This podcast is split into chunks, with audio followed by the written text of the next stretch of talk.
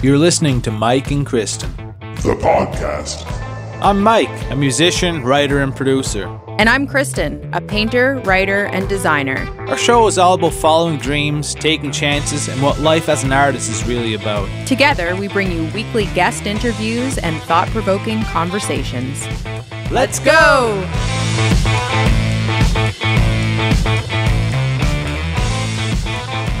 Hello, our beautiful friends in podcast land. We are here with another amazing episode of Mike and Kristen with a fabulous guest. And I am going to be kicking things off and asking you, Mike, how you are today. I'm doing great. I am excited. We have another awesome episode. We are just, you know, we're in California right now. Right at this exact second. How bad can it be? We're somewhere in California. Oh, sun on our skin. I don't know where. Yeah, I don't know where, but hopefully somewhere kicking it. On this release date, like maybe 100 years in the future when someone's listening to this, will be uploaded our consciousness into a computer system and living in some type of digital world. But on the day of this release, we will be in California. I thought you were going to say we would just be like 140-some years old in California. That's possible. Which is also possible come that time. Yeah. We're going to live longer and longer as the years go by. I took some vitamin D today, so I'll at least make 110. Oh, geez. That's all you need. Yeah. Yeah. So today, we have Krista McNally on the podcast. Krista was such a cool guest and was a referral from another guest, Deedee Morris. So she was a photographer, and she and Krista worked together in photography, but also hosting retreats, international retreats, and they have their own podcast. Yeah. So they've got a lot on the go. And aside, you're going to be on that podcast. I am going to be a guest on that podcast coming up, and aside from that, Krista also does something called Enneagrams, which I'm going to read a definition of if you've not heard of this, but the majority of our conversation focuses on taking you through discovering what your Enneagram personality is. So it's spelled E-N-N-E-A-G-R-A-M. And the definition, I'm just reading this from the internet. So an Enneagram is derived from the Greek words ennea, meaning nine, and gramma, meaning something written or drawn. And it's a model of the human psyche, which is mostly understood and taught as a typology of nine interconnected personality types. And Krista actually takes us through all nine of these personalities and gives a bit of description for each one, so you can listen along and determine what your personality type is. Yeah, she dives into it pretty hard. We don't like focus exactly on what we may be or whatever, but we talk about all the different possibilities and where we could land. And I think it is really interesting because people can relate to whichever one stands out most to them, and if they want to go any deeper, could reach out to her and find a little bit more out about it. Yeah, she would walk you through this test to determine your personality type. And she works a lot with couples as well. Yeah. And I can totally see how this would be valuable information to know about yourself. And certainly in a relationship, it's kind of like the love languages, if you're familiar with those tests or any personality tests, to just better understand who you're living with or making decisions with, how somebody might be thinking or feeling differently than you, how they might manage a scenario. So it's just a great tool for your toolbox. Yeah, the more tools you have in every aspect of life is a better thing. You just need vitamin D and the Enneagram. Yeah, that's the secret to life. Well, there you have it. You heard it here first. Krista McNally. Thanks for being here. Cheers, folks.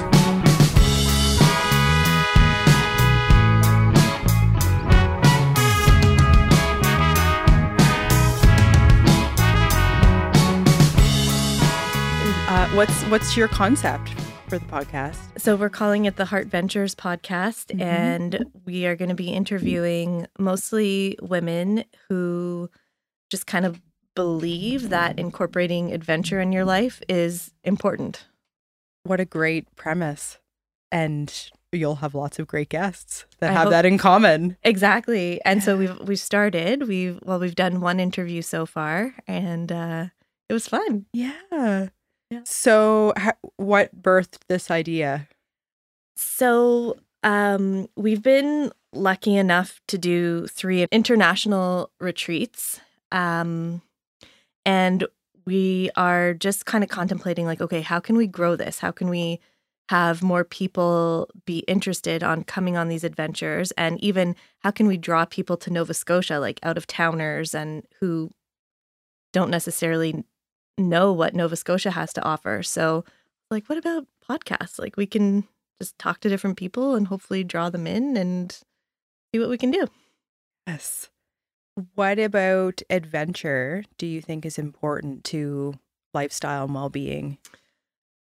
Oh my goodness. So from both my personal experience and from the feedback that we get from the women who come on our retreats, it's these snippets of time that you take away from your day-to-day life, that you focus fully on yourself and having fun and having that adventure and just inviting something different.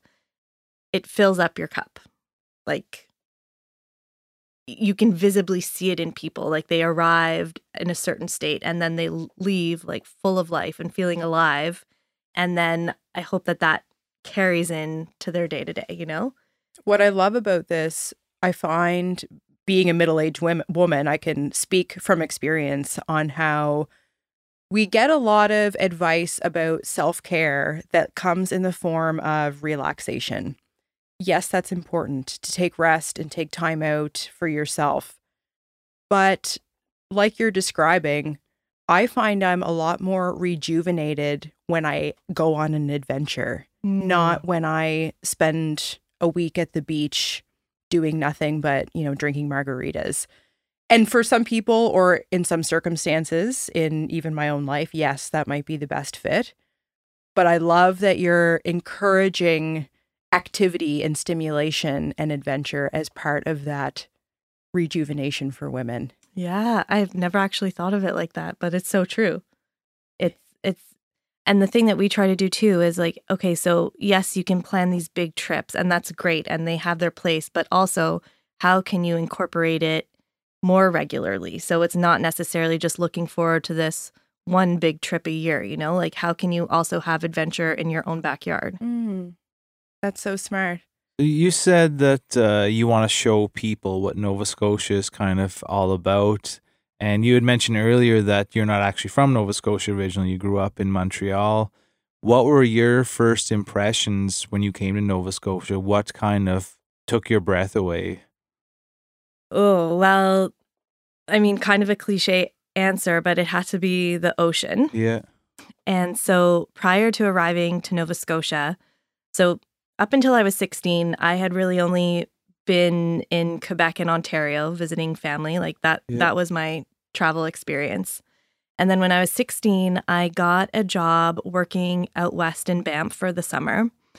And I was blown away by the mountains. Yeah. I was like, this is the most spectacular thing I've ever seen in my life. And so between the ages of 16 and 20, I kept returning to the mountains every summer because I just felt like my heart was there. And thought that that's where I would spend my life and, you know, just really drawn there. But then the summer I was 20, that's when I met my now husband out in the mountains.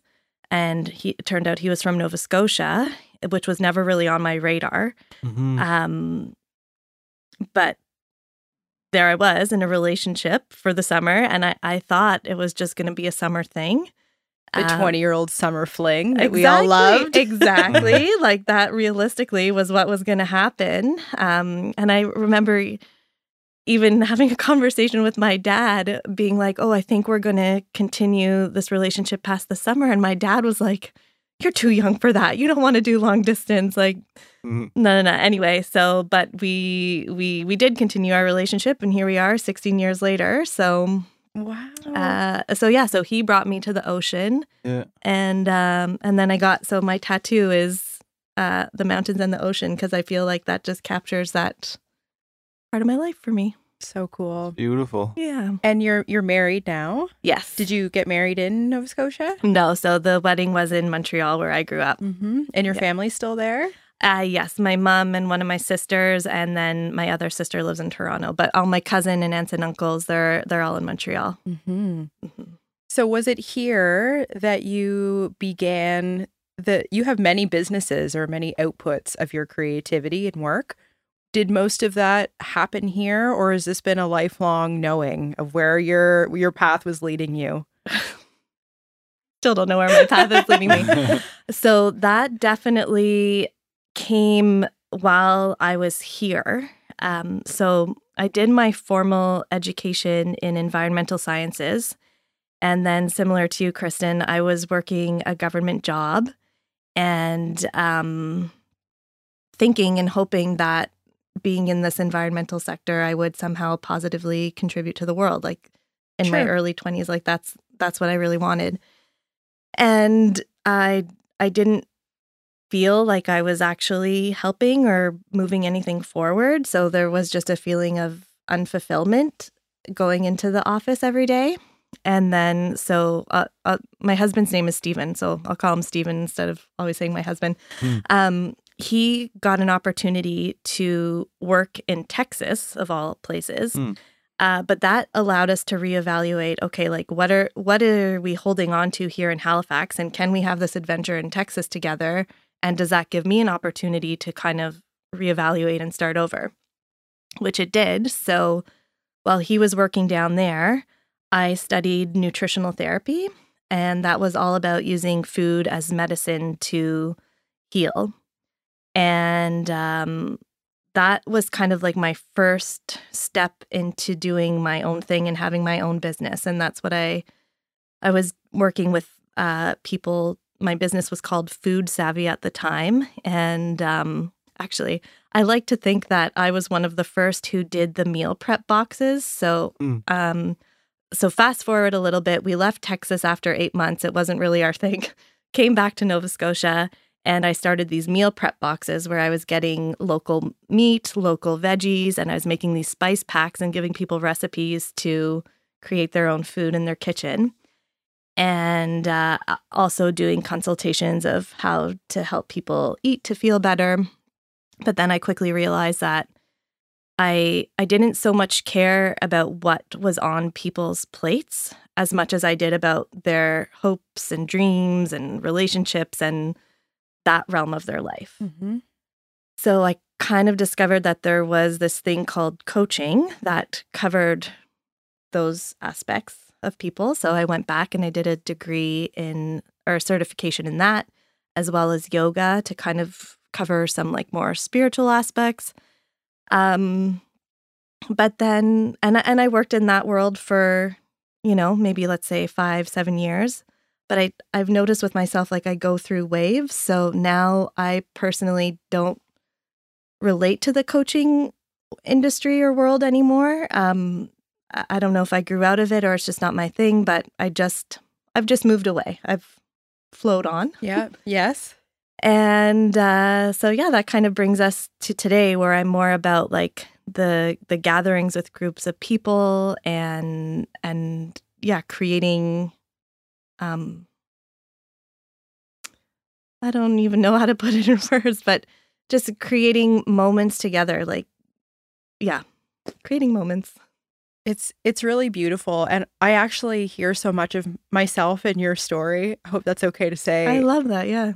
I can particularly relate to this idea of being really integrated in something and practicing that and believing in it. And for me too, it was kind of a spiritual world. I worked doing massage therapy and I was a Reiki master and practiced yoga very diligently. And I feel like that offered me a lot of the time, but I too have grown out of that being so much a priority in my life. And it just, a lot of the values are the same, but the way it's manifested is more in bringing people together. Oh my gosh. And having this gallery, which I've called Togetherland for this very reason of just community being at the root of it. And it's kind of only now I'm able to look back and connect the dots of this progression and feel like, while I might not relate to or be immersed in that world anymore, I can certainly see how it was a stepping stone to where I am today.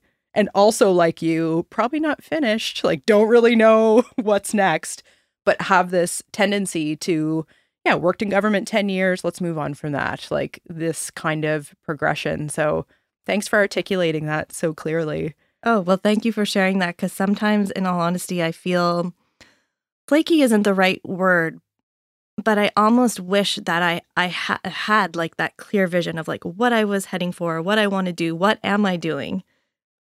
That just has not been my path or my experience. I often say that I envy Sidney Crosby more than most people, because that's a guy who out of the womb seems to have been destined for what he was meant to do and have felt that struggle of like, yeah, who am I? What's my purpose? That so many women in particular, people go through. Yeah. So Mike, let's talk to you. You've been a musician for a lifetime. More or less. More or less. Yeah. So how does these stories we're sharing line up with your sense of knowing or maybe groundedness in this is what my purpose is? I think for me, I always loved music so much, but I didn't know it could be something that could be my career until we got to a point where a lot of things were aligning, where we were making enough money at shows to pay for groceries and pay our rent. And when you're young and in your 20s, you do have this confidence that is probably partially from being naive and not knowing how the world works. So when I got into music as a full-time career, it was a lot of things aligning, having this confidence that young people generally have, and just being willing to do whatever I had to take my career to the level I wanted to get to. And when you go completely all in on something, it's, for better or worse, closes some other doors as well. So I'm at a point right now, like if I wanted to do something else, I don't think I really could, unless I went back to school. But right. I don't really want to go back to university at 40 and start figuring out a whole new career. But you certainly can. Like, it's not like it's impossible or anything, but I put so much time and energy into what my career will be that it just felt like this is the only path possible. So my focus has always been on that. I never really tried to, and I never dreamed of being anything else. So it was always just focusing on what this path was and how I can make it work. And now I'm here, and like, for better or for worse, like my options are, this is what I have to do unless I make a 180 in my life and change it drastically. Mm. Was that ever a fear for you, Krista, with like boxing yourself in to one thing? I don't remember it being a fear necessarily. Just in, again, like, so I came, so in Quebec, where the schooling system is, we graduate in grade 11, and then we have 2 years of what's called Cégep. And in Cégep, I studied commerce, which gave me, like, I'm happy I had those 2 years. I'm glad I didn't study business in university. Mm-hmm. Like, that Cégep gave me the chance to experiment with that. But then choosing environmental studies in university, I just wish I had more guidance around, like, think about the job you want after school, because I didn't necessarily think that studying that would lead for me to be in an office. Right.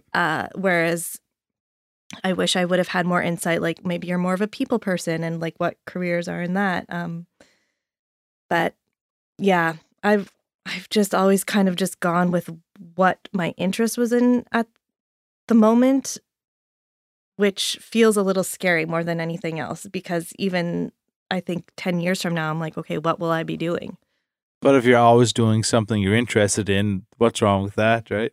I think, yeah, you're right. You're right. So last year was my 20th high school reunion. Yeah. And leading up to that, I wasn't sure if I wanted to go because I was like in comparison mode. And I was like, well, I'm not a mother. I don't have this like quote unquote successful career that can be measured from the outside eye. So I felt a little less than maybe going into that.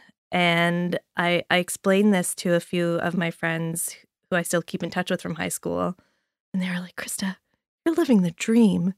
You know, you're just like chilling in Nova Scotia. You're doing all these things. And I was like, oh, but like I needed that outside perspective of how, even though it might not be a traditional career path, it's like what I do have going on is pretty cool.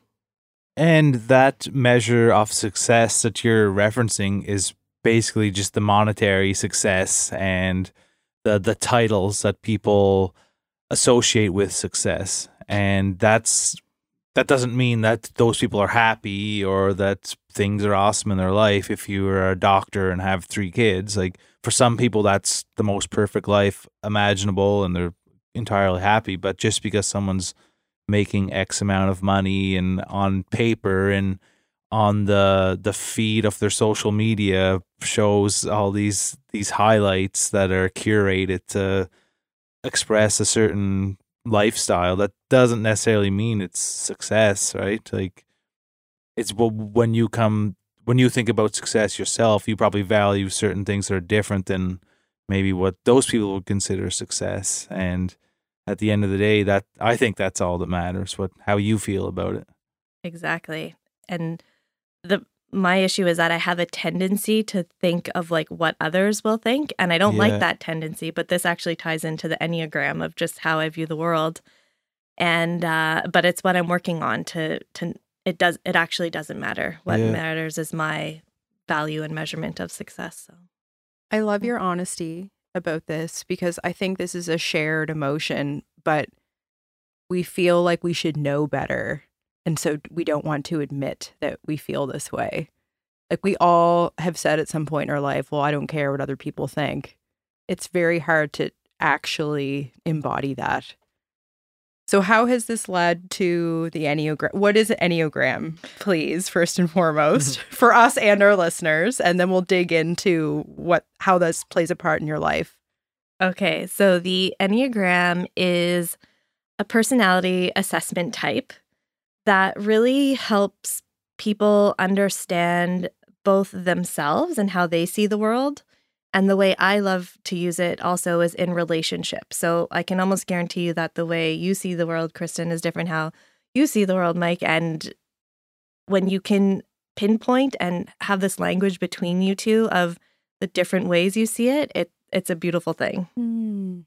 And having that knowledge will help you work more harmoniously. Oh, exactly. And just have more understanding and compassion for both yourself and each other. And how do you determine what that identity is? So you mean within the Enneagram system? Yeah. So have you ever with work or just through life done the Myers-Briggs test? I have. I've done that. And I've done the Gallup test too. Oh, yeah. The Strengths Finder. Yeah. Yeah. So those are both examples of personality assessment where there's a standardized test. So you could go online and you input your answers, and then you're given the output of who you are. And it explains what box you're in, and it will give you the information. The Enneagram is different in the sense that there's not one standardized test. And the way I explain it is that it's more of an art than a science to find yourself within the system. So you can definitely go online, and there are tests where you can answer some questions and it will give you what type you may land on. However, that may not be correct. So if anyone listens to this and they're curious and they go online and do a test afterwards, just use it as a starting point, not the be-all, end-all. Because the best way to find yourself within the system is understanding all 9 of the personality types and then drawing from there what your core type is. Okay.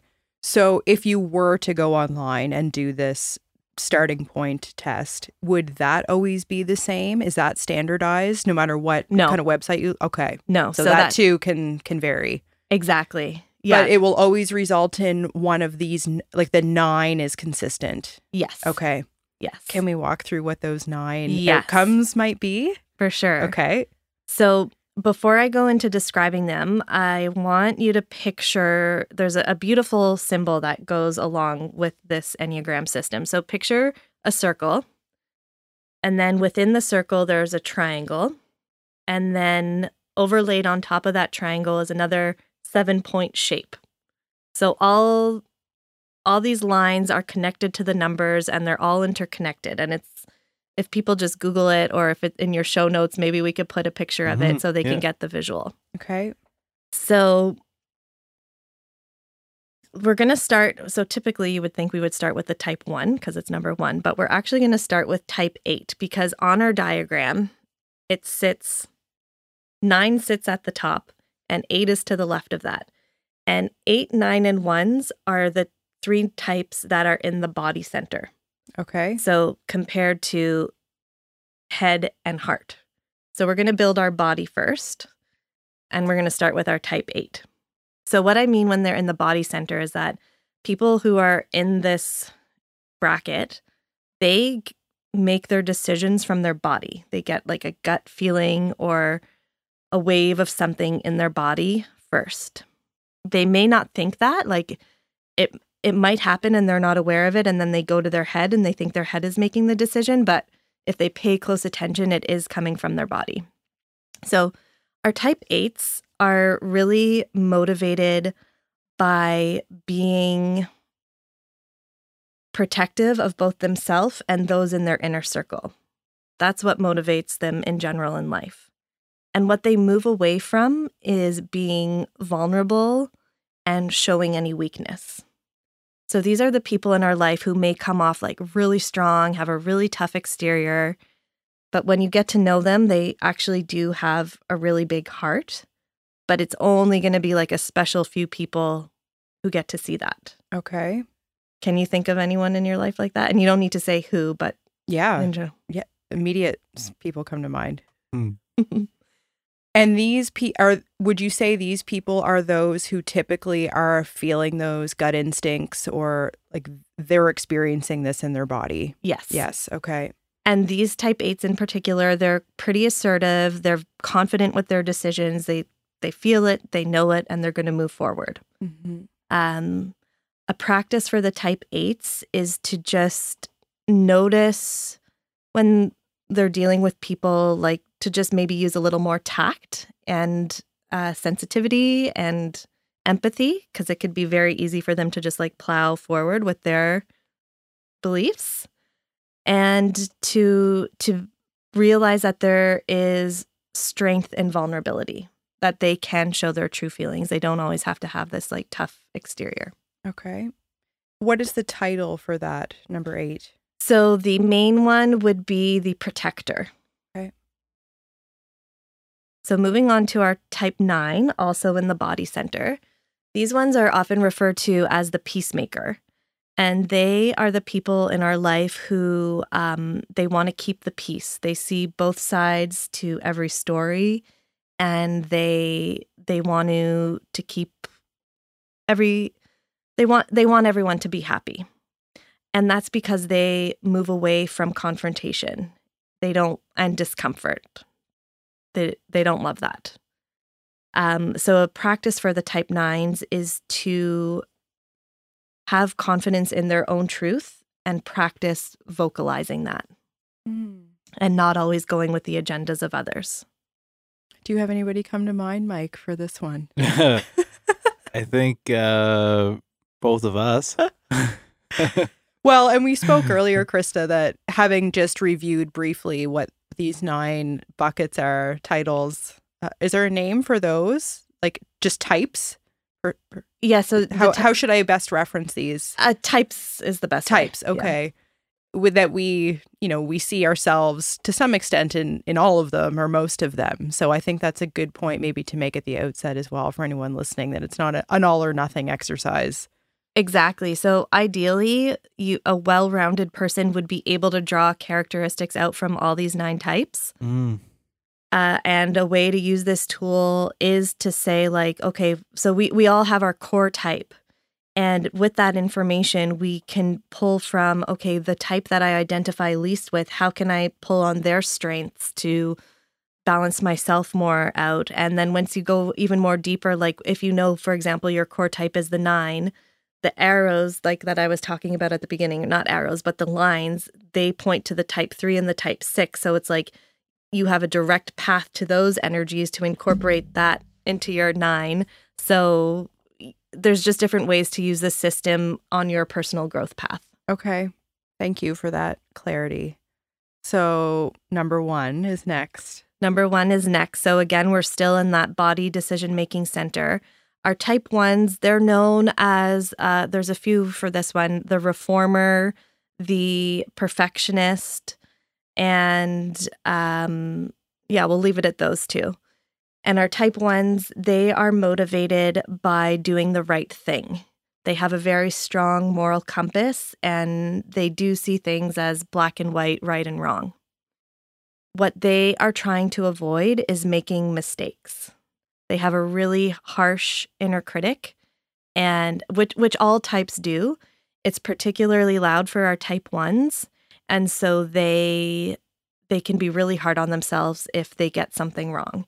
And it's not that they want to be know-it-alls. They just don't want to let anyone down, and anyone can be like their immediate surrounding, or it can be... So, for example, I'm married to a type 1, and he owed taxes one year, and let's say the due date was June 1st. He submitted them June 2nd because he just forgot, and he thought he was the worst person in the world because he was a day late because he missed that rule. And because it's one of the body types, would that then create anxiety in his body, for example? So all these body types, they don't necessarily experience it as straight out anxiety. It comes out more as anger. So like a flushing in the face, a heat in the body. Like angry with themselves. Mm-hmm. Gotcha. Would someone in the type 1 where it's more black and white, would that mean, say, I'm just throwing out an example, trying to learn here, would a suggested career be, say, going into law, where it is black and white in that way? 100%. Okay. Yeah. And even for me, my husband's an engineer. So like that makes sense this too, is the answer. Yeah. Yes. Okay. Yeah. And even just knowing, so using like that tax example, in my mind, I'm like, it's not a big deal. Like you're not, it's going to be okay.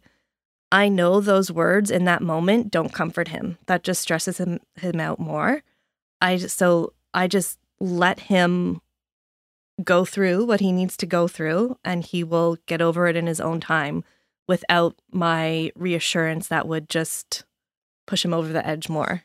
Today's episode is brought to you by the amazing Wilson's Coastal Club. This resort has 8 cottages ranging from bachelor to 3-bedroom units, so you can take the whole family along, including your fur babies. Dogs are welcome. Mallory and Kyle, the owners, are 2 awesome people who have created the perfect getaway for you. And we've stayed there ourselves, and, you know, we felt like 2 little kids on vacation. This hidden gem is right on the ocean. They've got a private beach with loungers for all of their guests, e-bikes, and all of the water sports like stand-up paddle boards, kayaking, swimming, and the ambient sound of the waves. A lot of wildlife there, too. Loons. Ducks. Seals. Cranes. Deer. Bunnies. And more bunnies! Woo!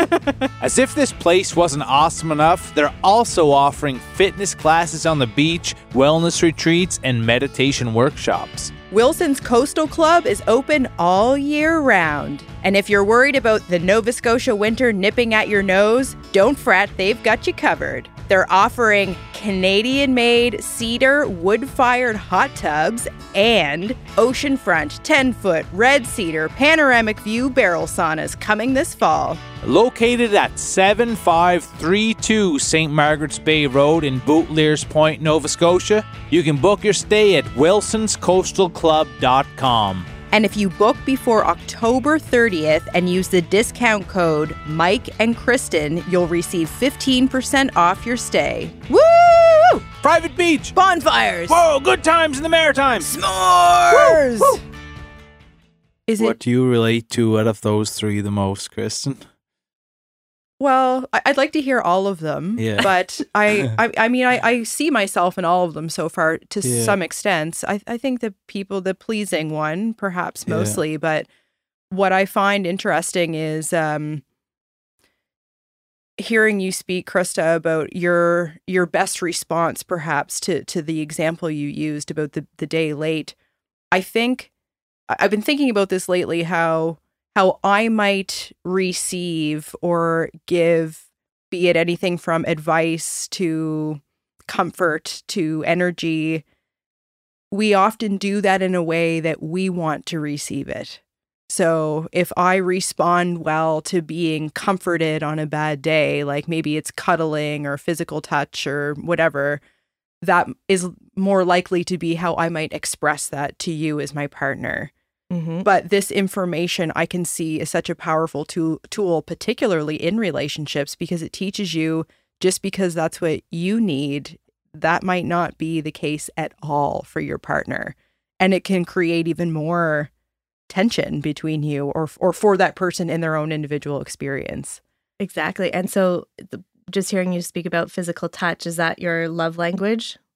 It's not my top love language, but that seems like I just use that as an example. As an example, yes. Yeah. But I just find when partners learn each other's Enneagram and love language combined, I'm like, this is a key to a great relationship. I can see that. We've done our love languages. What are yours? And well, my top one is quality time. Yes. Mm-hmm. Which didn't come as a surprise, really. Yours was different. What was your top? I can't remember exactly. There's words of affirmation. That was his. Yeah, like positive reinforcement. Yeah. Yeah. Sorry, I didn't mean to like jump in, but no, I remembered that being it. I couldn't remember exactly because, again, I feel like I can relate to everything I hear. Like, oh, there's a little bit of that in me, a little bit of this. And, like I find it hard to like be exact. Like, oh, this is 100% me. Of the three I described? Well, in the love languages or the three you described, like I can say I'm probably more this than that, but I can definitely take from all of them. Like I definitely show lots of empathy and want everyone to get along and hate conflict, but I also feel horrible when I make a mistake in anything. Like I don't want to let anyone down. Like that's two different ones there essentially. Yep. So yeah, I'll have to hear the other ones. Yeah, well, let's see if there's like a standout one. And I will tell you, like even after we go through this and there isn't a standout one, that actually gives us a clue of two potential types for you. Okay. So all these things add up to yeah. Okay, so we've covered our three types in the body center. So now we're going to move on to the heart center, which are our types 2, 3s, and 4s. So our type 2s, they are known as the givers and the helpers. And they are really motivated by being appreciated, loved, and wanted. What they move away from is rejection. So if they feel that they aren't wanted somewhere, like that can be really hard for our 2s. What they need to practice is putting their needs before others, like that classic example of putting on your safety mask before putting it on the person next to you. Or we talked about earlier, like giving from that overspill of your cup. You know, make sure your cup is full before you give. That's what our type 2s need to practice and sit with. Okay. I'm just receiving now. Okay. Moving on to our type threes. So these are the people in our life who are really motivated by accomplishment and appearing successful. So they move away from failure, and they might be the people in your life who are constantly like setting a goal and hitting it, setting a goal and hitting it. And even to our earlier conversation, I think there's a lot of three energy in our society of like, what is success?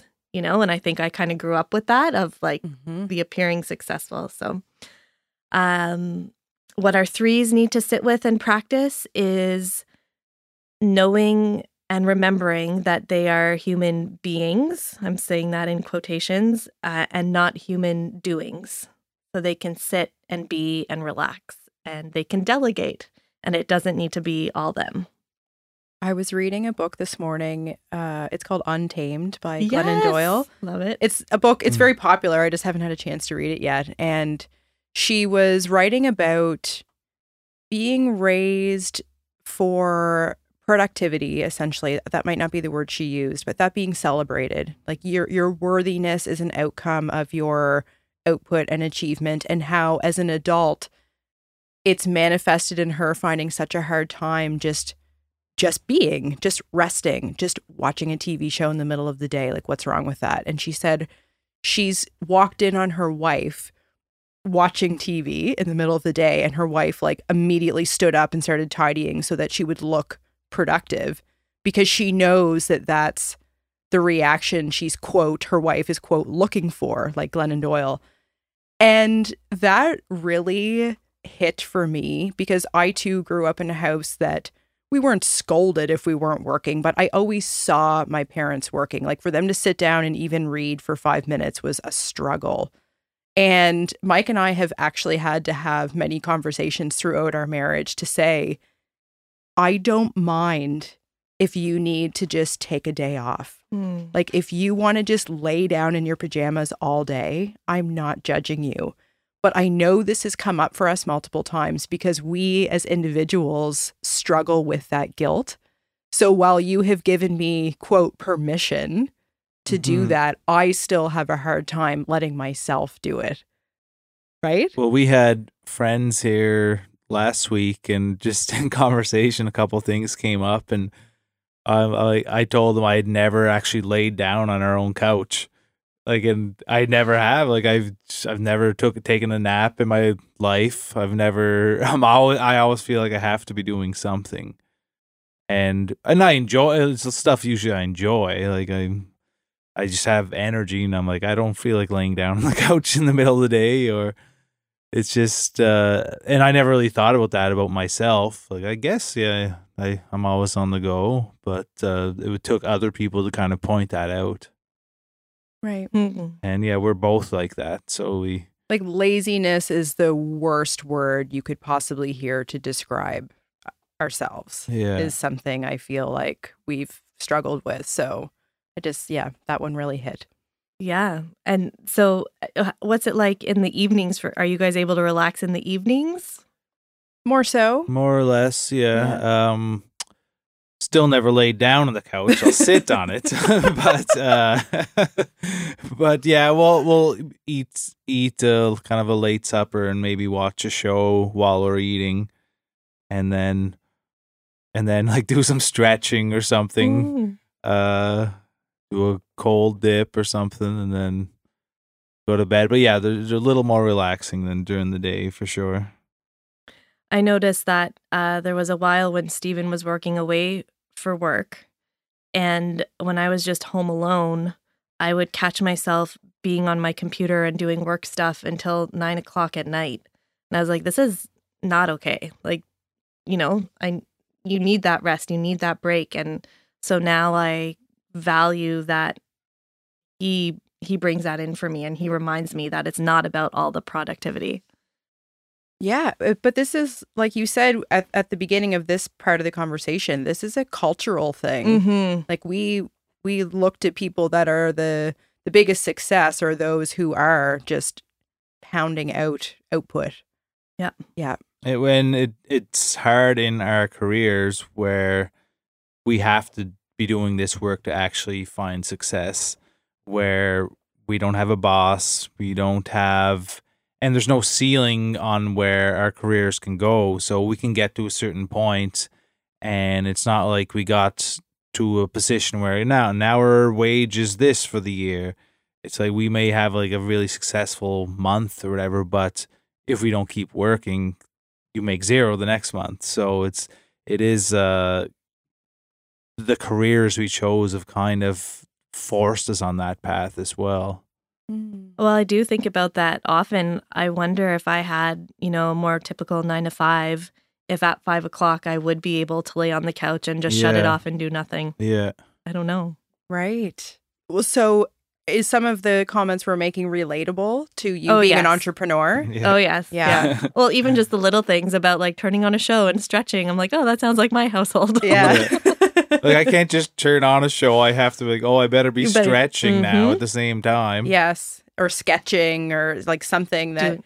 But it's funny because we see those activities as our form of relaxation. Like it's still not nothing. Like we haven't gone to the zero on the lazy scale, but it's lazier than doing a HIIT workout and having a show. Like, yeah. Yes. We're getting there. We're getting there. Okay. Carry on. Okay. Moving on to our type 4. So, so Glennon Doyle, she is a fan of the Enneagram, and she talks openly how she's a type 4. And our type 4s, so again, we're in the heart center, and they are really motivated by being understood and showing their uniqueness. And they move away from, so our type 4s, they really feel like they have this flaw within them that no one else in the world has. Like they feel kind of isolated that way. Which isn't true, right? Because we all have our flaws, we all have our things, but the type 4s, they really take it to heart and really feel it. So what the type 4s work to do is to just see, they really are good at seeing like the beauty in humanity, and they also see like the pain and the hurt. And for them, it's about like finding that balance and not getting trapped in the longing for something else. Wow, this one's hitting too. Yeah, they all have little components that they kind of get you. I feel like most people want to be understood. Yes, like seen for who they are, and I can understand how that type 4, if that's a dominant quality within you, would be all the more difficult. Exactly. Yeah. And there's actually a lot, I was going to say there's a lot of artists and musicians who fall in that type 4, but the reality is there's a lot of artists and musicians in all the types, so yeah. Yeah.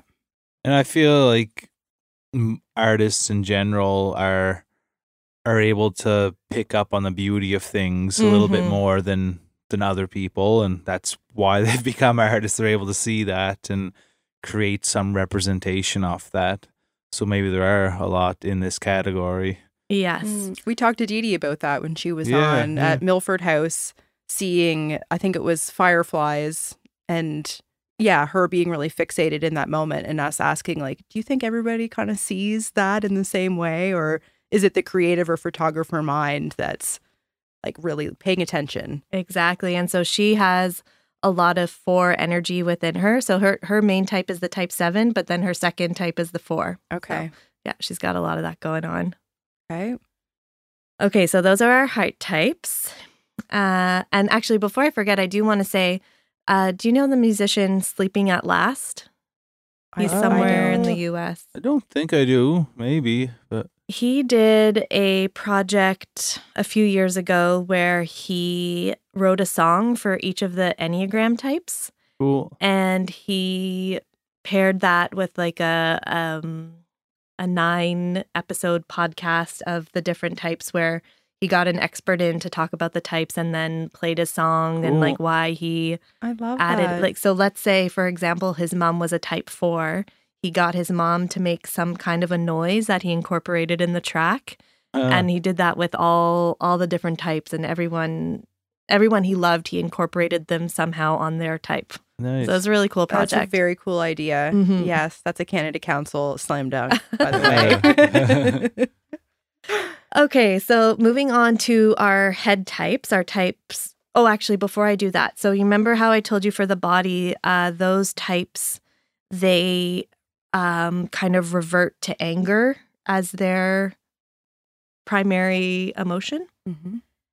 Our heart types revert to shame. So they feel that guilt. They feel that shame, just generally speaking. And our head types, they revert to fear and anxiety. And again, it's not to say that if you're in the body type, you're not going to feel the shame. That we all feel all the things. It's just kind of more of like a default, more accessible feeling is these general ones for the body types. So moving on to our heads.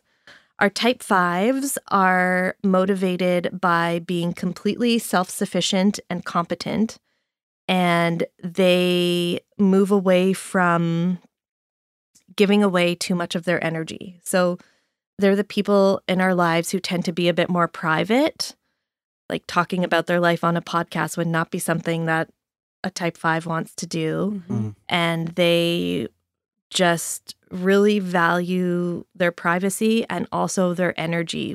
They may not be able to articulate it that way, but it might show up as them saying no to a plan with you because they need to go home and just be themselves. They're afraid their resources are going to run out. And would those people typically be introverts?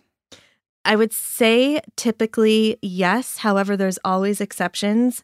And one of them is one of the top Enneagram teachers. He's a type 5, and he's out there all the time doing workshops and conferences and podcasts and spreading a word about the Enneagram. However, he's not necessarily talking about his own personal life. And right. He's also taking the time to go back and restore his energy as he needs. Okay, using this example, is it encouraged, if you're type 5, is it encouraged to put yourself out there in that personal way? And if so, is it in the spirit of balance? Exactly. Okay. You hit the nail on the head. Okay. And to practice like talking about yourself and knowing that, you know, your privacy is not going to be taken away from you by being vulnerable and sharing and stuff. Okay. Great. Yeah. Ready to move on? Yeah. Our type 6s are motivated by they want security, they want support, and they want guidance. And that's because they're moving away from uncertainty. And so how this shows up is I like to give the example of one of my girlfriends was about to go out on a date, and she texted me a bunch of pictures of outfit options. And, you know, some people would just make that decision. They don't need to consult anyone. But this friend, who I know she's a type 6, sent me all these pictures saying, you know, what should I wear? And I just have to laugh because I think that is like a classic type 6 behavior to ask around and get all the opinions before making their decision. So as her friend, I was able to go back and encourage her and say, George is clawing at the door. Yeah. You keep going. I'll let him out. Yeah, I see you guys looking. I'm like... I can hear him out of the... Yes, I'm so sorry. No, it's all good. He, he won't stop until we let him outside, so we'll just take care of this. Oh, he's up 3 or 4 times in the night usually, so... Oh, no. Yeah. He's a restless guy, but... Hi, honey. I see him. You see him? Mm-hmm. Say hi, George. Nope. Scampered off. Yeah. Here we go. Get some fresh air, buddy. Okay, yes, and we have foster kittens that may. Yeah, it's just one of those times. The door's usually not shut. But... Oh. Yes, that's the thing. But yeah, the kittens have been coming around. Oh, have they? Yeah, there's one right now. Okay. And sorry, guys, I heard my cell phone go off. Like, oh my gosh. That's all right. It's the day of just interruptions, but we're rolling with it. It's all good. So I'm so sorry. Please carry on. Yeah. So going back to our 6s. So as her friend and as someone who I know she's a type 6, because again, the people in my life, I encourage them to find out their type. So we have this as a language to use with each other. And so I can say to her, instead of giving her my opinion, I'm like, okay, what's your instinct? What's your gut on this? To guide her back to herself versus what I'm telling her. Mm-hmm. So she probably went and texted another friend to get an answer because like that would be something a six would do. But, you know, what sixes can practice is tapping into trusting themselves and not having to consult everyone. Mm-hmm. Good example. And so then our type sevens, which will wrap up our flow of the types. These are the people in our life who are motivated by the future. They always want something fun to look forward to. They have a lot of energy and a lot of vibrancy for what's to come. They are moving away from boredom. Boredom is not anything they would ever want. And this tends to be because they are not comfortable with sitting any pain that might be going on for them. Mm. So they show up as super positive and fun, and they are a blast to be around. And as their friends and family, we can encourage them to sit with any of the more less fun feelings that may come up. And so the work for the type 7 is to sit with themselves and feel all the feelings and not just stay in like that positive realm. Wow. This is very valuable information to have about ourselves. And I really appreciate how you've talked about having that with your friend group, like a partner or your family or your friends. All of this is going to help support them. Exactly. And I say, I use it as it's like a language in relationships because, so as I mentioned, if people look at the diagram and see how the lines connect to each other. Let's say a type 9 goes to a type 6. It takes on that 6 energy when they're stressed. Mm-hmm. Instead, that then becomes a language. Like you can see someone in your life slipping into that 6 energy of like feeling highly anxious and not being able to make a decision. And you can say, you're going into your 6 energy. And that could be less triggering than saying like you're spiraling. Right. Is it common for people to change types as they age or have new experiences? No. So basically, all these types I just described to you are our coping mechanisms. So the theory is that we come into this world and between the ages of 0 and 7, we aren't our Enneagram type. But in those years, we develop our primary coping mechanism. And then by the age of 7, you are that type for life. And you can pull from the other energy. So I'll just give you the example. I'm a type 2. I really don't want to be a type 2. And I'm in denial. And like, I want to switch. I want to be the 4. I want to be the 7. You know what I mean? Like, I want to think that I can change. But the reality is, like, my core motivations and my core wounds come from that type 2. So instead of like wishing I was a different type, it's more so how can I pull from these energies and just work with what I've got. Hmm. Do you see yourself, Mike, in any one? I know nothing necessarily like 100%, but is there something that spoke to you more than the others that you identified with? There's a few that didn't speak as much. Yeah. The second one. The type 9? The 9, and then the last one felt like they both did. The futurist? Yeah. So when I did the Gallup test, futurist was my number 1. Your strength? Strength. Yeah. That came out, and I think empathy was the second. Oh my gosh, those are 2 of mine from that test. Really? Yeah. Yeah. Yeah, we have a lot in common. I think so, yeah. But that's and I see the 4 as well. I can see that being a dominant thing. But I hearing you describe it, I'm more going to seeing it in other people. Mm-hmm. Like I'm reminded of and it's maybe given explanation to some of those behaviors. Yeah, for sure. Yeah.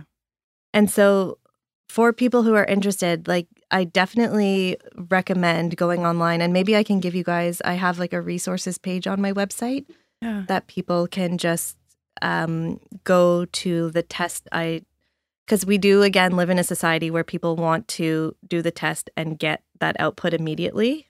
And so even though that's not going to tell you 100% what you are, you can use it as a starting point and play. But then I also have like podcast recommendations and other readings that people can do online if they want to jump into this world more. Yeah, we can link all those things and get people to be able to reach out to you if they would have any questions or want to talk more about it, for sure. Yes, because my favorite thing to do is I do these Enneagram interviews where we go through questions, and I love doing it with couples because I would ask each of you the same question, and it's so fun to see the different reactions to the questions, like just for you guys as a couple, you know what I mean? Like, do you ask them together or separate? Yeah. So you're sitting side by, like they're done through Zoom. So you're side by side on your screen. I tell people to like, you know, make a date night out of it, get a bottle of wine. And then, we go through this. And by the end, we figure out your top Enneagram energies, and then there's some follow-up work for you guys to do as a couple and have discussions around. And yeah, it's a lot of fun. So this is how people would work with you. They would schedule an appointment. It would be a Zoom, and it can be on your own or with a partner or with a friend. Like, can you? Yeah, it could. I suppose. I mean, I've never done that, but that would be so fun. Yeah. Okay. And how long-ish does that process take? An hour and a half. Okay. Yeah. And you're just verbal questions? Verbal questions. But I do have the video going because, again, there are some body language cues that also contribute to people's types. Mm. So, yeah. And how were you trained to do this work? So I started working with a, the company Sage Natural Wellness. They do the essential oils. Back then, so this is probably like 7 years ago, it was part of their company culture that everyone, whether you were like on the ground floor in retail or upper management, you knew your Enneagram type. And it was a part of the culture and just how they interacted like behind the scenes as a company. So I got involved with that and was doing coaching with some of the staff and workshops around that with them. And then I loved it so much, I took an official training through an organization called Conscious Connections, and that was my Enneagram certification training with my teacher, Deborah Uden. She's amazing, and so many good things to say about that. And then I went further because, like, I loved working with couples, and I have another certification specifically for the Enneagram in Marriage.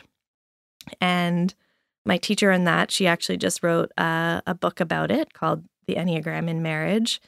Her whole philosophy is that when you both know your types as partners, you as a couple have like a special glow that you give to the world.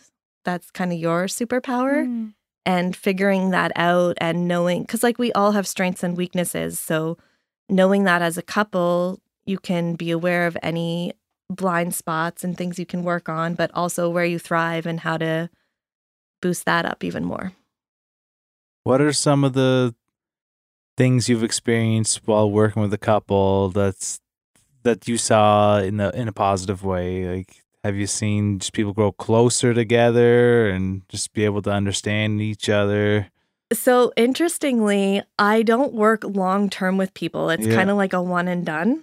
And so I get that maybe a couple signs up and they do this and maybe they'll never talk about it again. However, I like to believe that even if it was just like an hour and a half, 2 hour period of their time, something shifted, something clicked. There was some sort of realization for them as a unit that brought them closer together or more understanding or have more compassion for each other during an argument. And that I just kind of trust that. Yeah. It seems like all the things you've done since you've started a career of your career path in life have been helping other people and bringing people together, making them better. Is that something that reflects in your own Enneagram? Yeah, so as a type 2, that is called the helper. Yeah, there you go. So it does, I guess it does come naturally. Yeah. And yeah, something, because the principle that I operate by is like, I love this thought of a temporary crossing of souls. So that could be the three of us here right now. It could be a week-long retreat that Deedee and I do together. It can be an hour long. So out in my home in Lawrence Town, out of my basement, we have Lawrence Town Wellness, where I do a hot stone. I don't even like to call it yoga anymore because I don't associate with yoga, but yeah, for the sake of understanding, it's a hot stone restorative yoga class. And so just these different snippets of time, it's just, we will probably never, that group of people will not be in the same room and space, but you had this moment together. And I feel like that's what I live for, just these moments. I feel like that, too, is such a good reminder of people coming into our life and serving a purpose and it being okay to let them go. Mm-hmm. That, too, has been something I've had to learn with time that, you know, I look back at even really close friendships from different cities I've lived in and almost feel a guilt that connection's not still there, but have had to find a peace with, what a beautiful moment, like you're saying, what a beautiful moment that was to have that person. And now I have other people, and some of those might not be part of my life when I'm 50, 60, 70 and beyond. So, you know, you're just making me have like a light bulb moment here because I mentioned to you guys how I went out to Banff when I was 16 and we were 10 students. Like it was for a government program that we were all a part of, and we were 10 students living in a home, and you become so close, right? Like when you're in a situation like that. Mm-hmm. And I felt so much sadness when that summer was over because it was so much fun. And like, I love these people so much. Oh my God, I'm like really having an epiphany here. Cause I feel like what I've done /I'm doing is trying to recreate that closeness. Cause that was a temporary crossing of souls and it was the best feeling ever. Yeah. And now that's what I'm seeking again. Seeking and creating for others, perhaps. Yeah. Mike, you've talked about a similar experience in around that age with your first band, like the heightness of that energy and closeness and friendship, really. And the fact that we're creating moments for other people, playing a live show. You have this room that's together, this group of people that's never going to be the exact same group of people ever again. And you create this shared experience where you all go through it together. And at a great live show, the band or the artist is feeding off the crowd and the crowd is feeding off them. And when it's both happening like that, it just grows to this nuclear level almost. So it's this feedback between each other that creates this amazing energy. And then that, I think that's the beauty of live music, where that energy just expands exponentially. And yeah, definitely being a young person getting to experience that while playing music with my best friends, like that's something I probably came addicted to, that feeling, right? Wanting to do that and seeing people feel happy playing songs for them and knowing that people are benefiting from your music, like getting a random message every once in a while, someone, whatever's going through a hard time, and they listen to this song and it helps them through it. And then you feel like you're responsible to keep doing this because you have these people out there who are relying on you in maybe a small way, but when that responsibility is on you in a good way, like that is very motivating. And even just hearing you say that, so I love live music and I love concerts, and I think it is because, like, as an audience member, like, you're in it together. Yeah. And you're all here for that commonality. So, yeah, it's cool to intertwine all those things, experiences, like, yeah. And we figured out before we started recording that we've probably all been in the same room listening to live music together in the past. It's had to have happened. Yes. Maybe we're in some kind of video even. If you were at this Shore Club shows three years ago, the ones the sit down ones, yeah, we were there. And you had to be there for the opening act because they scheduled it like that for those. Like at a normal non-COVID show, you just show up whenever. Yeah. But these ones were like you're getting in there at 9:00 or whatever it was. And so yeah, if you were there, you would have saw us play, and Kristen was at all those shows. You were at all of them. I was selling merch. Yeah. Oh my god. Yeah. I probably bought the songbook that year, so I might have bought that from you. I'm sure. Yes, I'm sure we crossed paths, and this is no destiny that we're back together. It feels. Yeah. I really, Krista, feel like I love you. Oh my god. It's just been really so joyful to spend time with you, and I could sit here for hours just chatting away, but I want to respect your time and how much we're taking of that today. But I this is such important information, I think, for people to have about themselves and even to know that it exists. So I'm just really grateful to be able to share this with our audience even. So thank you for walking us through this and in detail and providing examples and entertaining our questions along the way. I love it. Thank you guys. Yeah. And what is the website people can find you at? So if people are interested in the Enneagram work, you would go to teambuildagency.com. Okay. You'll find that information there. And then if they're interested in joining any Heart Venture retreats, that's heartventures.ca. We'll put all that in the show notes there. And yeah, I want to thank Deedee as well for connecting us and... Yeah, thanks, Deedee. She recommended you'd be a great guest, and she wasn't wrong.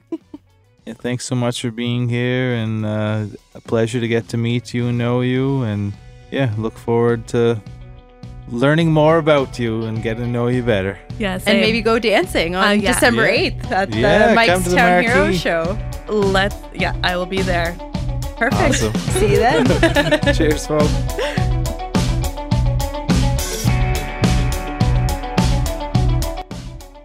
So that's pretty cool, eh? Yeah, and we know ourselves a little better now. Yeah, we got to get the deeper dive with her as well. I appreciated how she also commented that you probably see yourself in each of these 9, or a little bit, like aspects of your life. You would maybe connect to one number more than the other, or they're interchangeable. So it's not an all or nothing test, but this was I loved this. This was a fun exercise. It's interesting, and maybe people learned something today. Oh, I would say most definitely. This is, I'd never heard of it before, but I've seen similar things. And I think anytime you get to know your personality on a little bit of a deeper level, you're able to know yourself better and relate to other people better and know how you're going to react in certain situations, and that's never a bad thing. It can help you, it can help guide you, and even give you some comfort to know that, well, this is just how I am, this is how I was born, so it's okay to feel this way or behave this way. I have also included a photograph, an image of the Enneagram diagram that she speaks about, so the 9 points. If you look in the show notes, you can see a photograph of that, and of course Krista's website, which gives you more information, and you can schedule an appointment with her. Awesome. Well, thanks for listening as always, folks. We appreciate each and every one of you, and tell a friend if any of these episodes resonate with you. Share a link, share one with a bud if you think they could find something in this episode or any other ones out there. It means a lot to us to have your word of mouth spreading our gospel around. And it's very much appreciated to have the support we do from you. All right, back to vacation. Back to California land. Woo-hoo!